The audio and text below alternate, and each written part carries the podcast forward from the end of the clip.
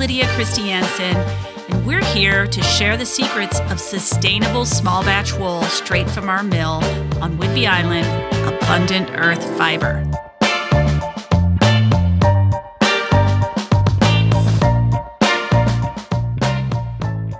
Thanks for listening in. This is episode two, and it's about understanding wool quality. In this episode, we're going to learn the top three questions that people ask about their wool. We'll listen to a candid conversation with a local shepherdess about skirting, and we'll discover two fantastic Pacific Northwest sheep breeds.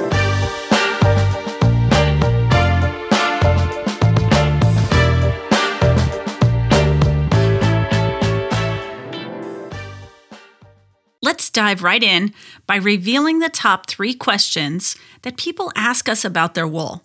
I get these questions all the time from people who raise wool or stash wool, farmers, fiber artists, and also friends of farmers and fiber artists. Here's what they ask Number one, what do I have? Number two, what is it worth? And number three, what can I do with it? These are excellent questions but I'm afraid there isn't a straightforward answer to any of them. I mean, what you have and what it's worth is always relative to who's around you and how bad they want what you have. Now, it's my belief that in order to understand wool quality, you have to start with an awareness of the diversity that's out there. Here's a flash primer on sheep. All domesticated sheep in the world are believed to be descended from the Mouflon wild sheep, there's records of Mesopotamian sheep being traded for meat, milk, and pelts dating back to 11,000 BC. It's believed that those sheep were domesticated into the more than 1,000 species of, of sheep worldwide today. Humans and sheep have a long standing relationship. Wool has always been here, but our eyes may not have been trained to see it in the modern context. For our family, even though we don't have a farm or tend sheep, wool is an inseparable part of our lifestyle. When my son was four years old, I took him to his cousins to play for the day. When I came back to pick him up, he ran at me shouting, Mom, Mom, I ate wool. At four years old, he was more familiar with the look and feel of wool than with cotton candy. Honestly, I feel relatively new to wool myself. I mean, I only started studying it, albeit quite intensely, about 11 years ago. Many of the knitters that I know and love have been knitting way longer than that. But I do remember the first time I encountered a bag of raw wool, and it was back in high school. During high school, I worked part time for a local produce farm that happened to also have a petting zoo. Well, I happened to be working one day when the sheep had just been shorn, and I watched the owner of the farm dragging two full bags of wool out to the trash. My instincts kicked in, and I stopped her and I said, Wait, wait, there's got to be some value in that. Before you throw it away, let's just see if there's anything we can do with it. Well, the bags went to the garage. I moved on. Nothing ever came of them. I wonder still to this day if they're still in there. I don't know what happened to them, if anything, but I remember that instinctive feeling don't throw it away. Now, let's fast forward to just a couple of days ago. We were getting ready to close up the shop here at the mill, and a neighboring farmer drove up with 18 wet Romney fleeces in the trunk of her car. In a heartbeat, we set up a portable skirting table right there in the parking lot, and we got to work. Now, wool is supposed to be shorn dry so you don't run into this problem. But if it does happen to be shorn wet, you want to make sure you either dry it out quickly or get it into processing fast so it doesn't mildew. Luckily, we had room on our dry racks. We were able to get that wool dried out.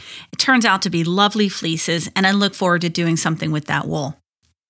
Now, no matter who you are or what your level of experience is with wool, the first step to take when you encounter a bag of wool is to decipher whether the quality of what you have is worth the cost of labor that's about to go into it.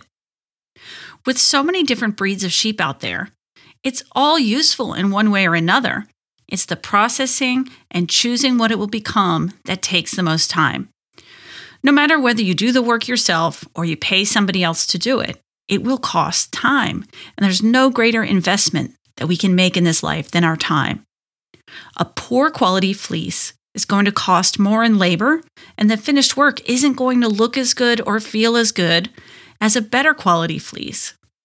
It's the same with cooking, right? If you use good ingredients, your work will shine.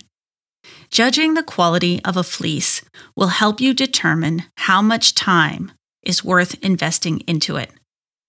Now, time is a funny investment because I'm not just talking about money and what the financial return will be for your time. There's a lot of different returns that we get from our investments of time. When you plant a vegetable garden, you get more out of it than just the salad. You get the warmth of the sun, the satisfaction of hard work, even a sense of community when the tomatoes boom and there's more than enough to go around. My point is, with wool, you have endless possibilities and there is more than enough to go around. I recommend you ask yourself these two questions before you start down any particular path. First, how much time do you want this thing to take up in your life? And second, what do you want that investment of time to give back to you? Every individual fleece has a unique story to tell. Even a gnarly fleece that isn't worth a minute of your time skirting or processing can have some value. Did you know that if you soak raw wool in plain water for 24 hours, the wastewater makes a divine plant food I've used it myself in my own garden, and let me tell you, my flowers and my herbs love it. Wool has so many uses. You just have to be creative about what the right uses are for you. Now, just a side note on those gnarly fleeces that you're wondering how to get rid of. Um, wool itself takes a really long time to compost. It can be done, but I don't recommend it. Um, it tends to pile up and get a little moldy. And also, although wool is a great has great insulating properties, a dirty fleece left alone can attract mice and insects. So maybe that's just something to think about when you're deciding how to get rid of those fleeces that you don't want to put your time into. Every fleece has a unique story. The way to answer your own questions about wool is to start learning how to read a fleece. I'd really like to show you how this is done. I've prepared a video tutorial that's chock full of information. And if you watch the video, you'll see that I use two local fleeces for comparison. One is an East Friesian from Glendale Shepherd, which is a sheep dairy just up the road from us, and the other is a Romeldale, which was raised on a family farm in Oregon. Okay, remember those two breeds. I'll come back to them in a little bit East Friesian and Romeldale. Okay, now, if you're a farmer, the ideal time and place to look at your wool is at the skirting table. Okay, now, if you're not a farmer, what's skirting? Well, skirting is the task that usually happens immediately after wool is shorn from the animal. It's when a fleece is laid out flat with the tips up on a slatted or mesh or partially open surface so that any little bits of wool or second cuts can fall out from underneath. When a fleece comes off the animal, it's usually in one large piece and it gets thrown over the skirting table um, so that it can just open wide and flat so you can see the whole fleece all at once. It's a lot like throwing a duvet cover over a queen size bed. While the wool is up there on the skirting table, many hands work through the wool to pull out undesirable portions of the fleece, sticks, matted sections of fiber, or what have you. Anything basically that won't wash out or that might be detrimental to the finished quality of anything made with the fiber. So that's the most efficient time to determine the quality of the wool while you're inspecting it. The act of skirting engages all your senses, and the wool is as fresh as it will ever be. Naturally, the more experience you have with skirting, the faster you can work through your clip. For non farmers out there, the term clip refers to all the wool that comes off of a flock collectively on shearing day. And also, shearing is exactly like getting a peach fuzz haircut. It's a necessary part of caring for domesticated sheep. It does not harm or hurt them. My friend Sarah Pope is a shepherdess up in the San Juan Islands. She recently came to the mill, and I had the opportunity to look through her clip with her. Sarah raises North Country Cheviot and Blue Face Leicester Cross. She's a knit designer, a mother, a shepherdess, and as well a deep well of information about the historical context of wool, yarn, and knitting in our region. She is one of the most elegant badasses I have ever met in the yarn world. I'm sure you'll enjoy getting to know her on Instagram or on Ravelry, where she can be found as Whistling Girl Knits. Now, Sarah and I talked about a lot of things while we looked at her fleece on my skirting table. But for this episode, I'd like to share with you one clip of a candid conversation we had about skirting. Take a listen. I know, it's kind of cute, huh? Yeah. Um this is really good length too. From better than what we saw last Oh, time. yeah, no, this is, and I, I, I tried to be pretty careful to skirt off anything that wasn't You've long done enough. you've done a lot of skirting because I have. there's like nothing here to skirt. hours and hours of skirting. So many hours. Why? Why? Yeah. I guess because I don't know what I'm doing yet, and so I'm erring on the side of trying to send you the best stuff that I can. And Um I I I and I appreciate that. but I also question if that time is going to like return to what is that Oh, time no. going to return to you? My husband is always like, "This doesn't scale. You can't spend this time. Like, how are we going to do this when we have twice as many sheep?" And I'm like, "I know, but I'm learning, and I yeah, want to do you're right." learning, and I think that's what the value is coming back to you now. In those hours that you spent with it, Mm-hmm. you've you've gained some knowledge. It sounds like you still have some questions. You're unsure about. Um, tell me if this is true. Uh, when you were skirting, you weren't sure how much or how little How to, aggressively how to aggressive. skirt. Most people. Mm-hmm. have that, and it's it's almost an anxiety over a question. And you, know? look at this thing, and it's been on an animal for 12 months, and it's full of all kinds of nameless gunge. And oh, look how you like, you're the one that likes to scratch under the tree and get your fleece full of lichen, and you're the one that's always first in line for breakfast, and boy, does it look like it in your fleece. I- and I think the best you know you get sort of self-conscious about your sheep and you're like oh my gosh you dirty old ladies what are you doing out there in the pasture Uh, each fleece tells those stories, and you see it coming back in the wool, and Mm-hmm. and I find that so interesting, especially as somebody who doesn't know the animals personally. When I look at the fleece, I get all kinds of like, oh, I know I- what you've been into. Well, and I think I think of it as my report card as a back there. shepherd. Also, when I get to look at the fleece and I get to see, is it strong? Mm-hmm. Is this animal healthy? Does she have skin problems because the nutritional balance is off in some way? Like this is when I really find out how I did over the past year. Um, so oh, that's a great way to look at it. I like im- that. It's very important to me to spend some time with these You- fleeces. you and, are doing and know who's doing well and think about Exceptional work. you know, what patterns do I see generationally? Do I like the mother's fleece and does she throw consistent lambs that have the same qualities? Like, do I want to keep her in my breeding program? And, you know, that, that stuff, I don't know. I learn, I learn a lot from spending that time with the fleeces. So I don't think it's wasted. No, yeah, but I would love to That's your answer to your husband. over Yeah. the next few years. and you will, you will. That's your answer to your husband. You're Yeah. learning, and you're Yeah. you're getting report cards, and yeah, um, and he knows that.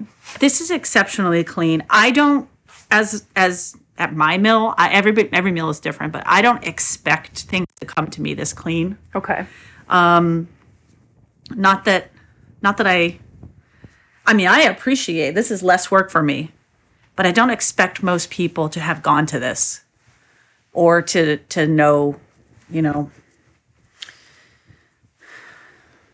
or to know how to go to this level of of clean. I mean, there's there's nothing here to like pull out. This is really clean. Um, normally, when I'm skirting, I'm pulling out sticks and briars or patches of matted fiber. There's none No, of that There's in not going to be briars or sticks, I yeah, promise. this is really gorgeous. And the last three that we did that are sitting right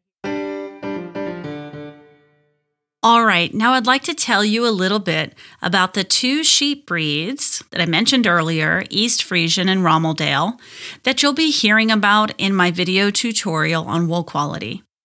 East Friesian sheep are among the most productive sheep breeds in the world for dairy. Sheep are still tiny compared to cows, and the sheep dairy industry in the United States and Canada is extremely young. It got its start in the mid 1990s. East Friesian originate from Germany and surrounding regions in the UK, where they've had a lot more time to develop the sheep dairy industry. American sheep dairies today face the same dilemma that many artisans face. Excelling in your craft is not enough to stay afloat when there are imported competitors with significantly lower prices on the shelves everywhere. Now, if you haven't tried sheep cheese or yogurt, it is worth it. It's incredible. It's not as strong as goat cheese, but it seems more robust than cheese from cow's milk. The mild nuance and extraordinary creaminess to sheep cheese and yogurt is exquisite. I highly recommend you Google sheep dairies in your area and go out for a taste.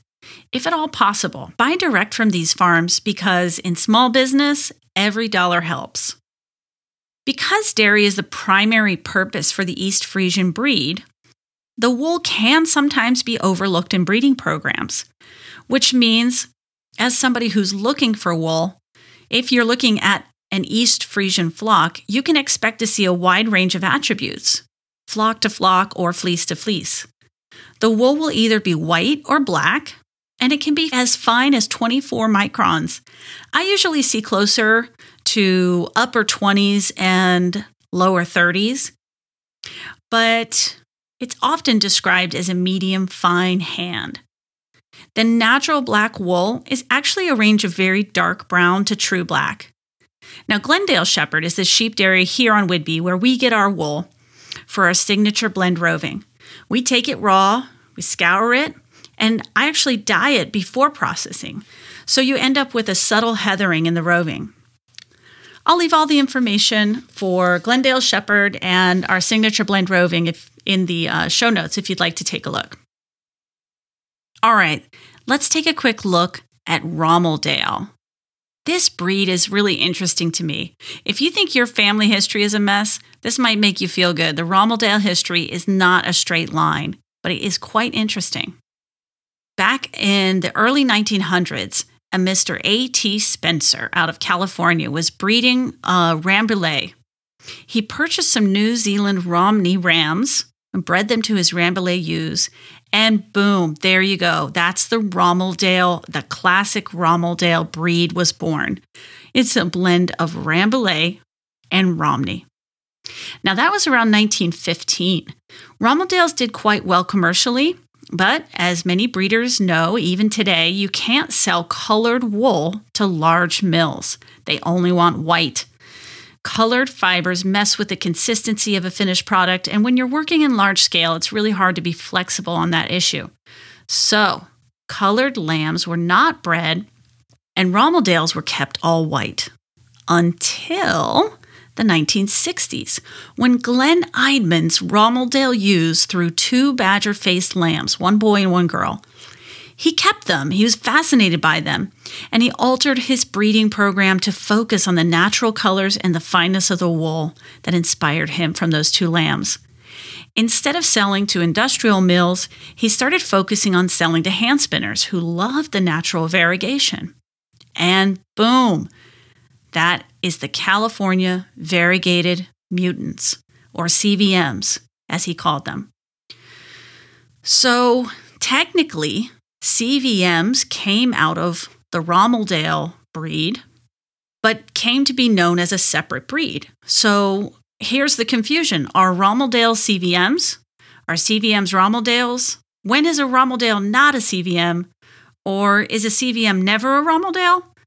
Neither breeds had active breeding associations to clarify these things.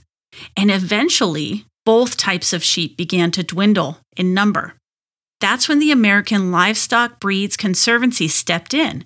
And in an effort to protect and preserve, these guys helped identify a registry that includes three classifications. So today's classifications are a white Romeldale, a natural colored Romeldale, or a CVM Romeldale. Okay, a white Romeldale, it's solid white. A natural colored Romeldale is solid color. And a CVM Romeldale, like those first lambs uh, born at Glenn Eidman's flock, are recognized by their badger faced markings instead of being a solid color. So there you have it. Clear as mud, right? Romeldale wool is soft. It's high crimp wool and it's just luscious to work with. The natural colors that have been preserved through the CVM line are gorgeous, and it's just hard not to love a Romeldale fleece. It has all the things that we love about a good, fine wool breed. Side note, you can read the full story about Romeldale and more stats on the wool production in the Fleece and Fiber Sourcebook, starting on page 296. Also, our video on wool quality will give you a close up look at both the East Friesian and Romeldale fleeces. It's a whopping 20 minutes packed with pro tips for understanding wool quality, and there's a lot of information in there that we haven't covered here, so please go check it out. Now, I want to ask you a question. It might be a hard question, but I'm going to ask it. This is a moment of truth. How many of you out there right now have raw wool stashed in your closet, in your garage, your barn?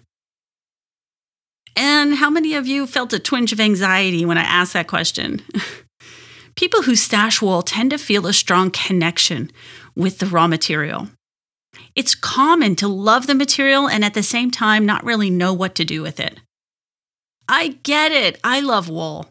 I get it. I'm on your side. And hey, I want to help you do something with that wool. So, if you're up for a little homework, I'm going to walk you through a few steps that will help you get started with that raw fleece in your closet. And don't worry, this is going to be simple. All you need to do is go find eight ounces of raw wool. That's usually about two generous handfuls. If you don't want to measure it or be precise, that's fine. Don't go crazy either. Don't go unpacking mounds and mounds of wool. If you do have or end up buying a whole fleece or more, just take out eight ounces of it. We're going to use this for a project um, in the future. And if you want to play along but you don't have any wool hiding in your closet, make an adventure out of it and go find some. Reach out to a local farm visit a fiber festival. You can even check out our website if you'd like to purchase some of my favorite raw fleece from some of our local farms. Or ask a weaver. Here's a side note all weavers knit, but not all knitters weave. But 9 out of 10 weavers either have or immediately know where to find raw wool. I dare you to prove me wrong on that, but factually, that statement has absolutely no statistical value whatsoever besides my own subjective observations. So you probably shouldn't quote me on that, but still, there does seem to be a trend.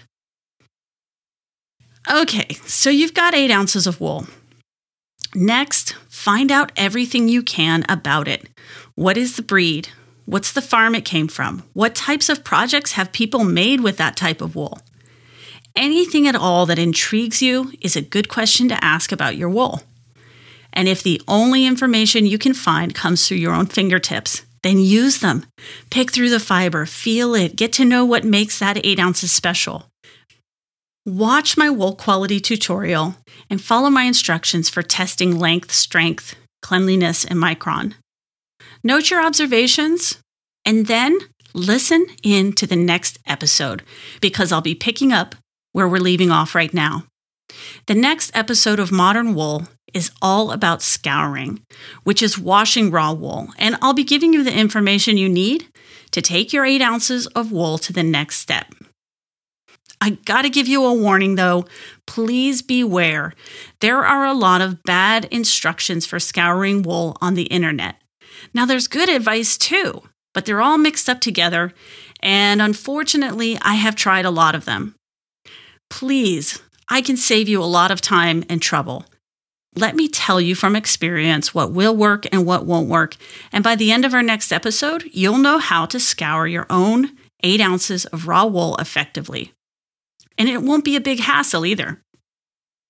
We'll even pick up some more of my conversation with Sarah Pope, in which we discuss the cold washing, also known as the fermented suint method. I'm excited to share that with you. Wow, this has been a lot of information. I really hope you've learned something useful in this episode.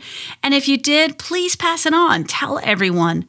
Help us share the secrets of sustainable small batch wool. You've been listening to the Modern Wool Podcast brought to you by Abundant Earth Fiber. I'm Lydia Christiansen. Thanks so much for listening.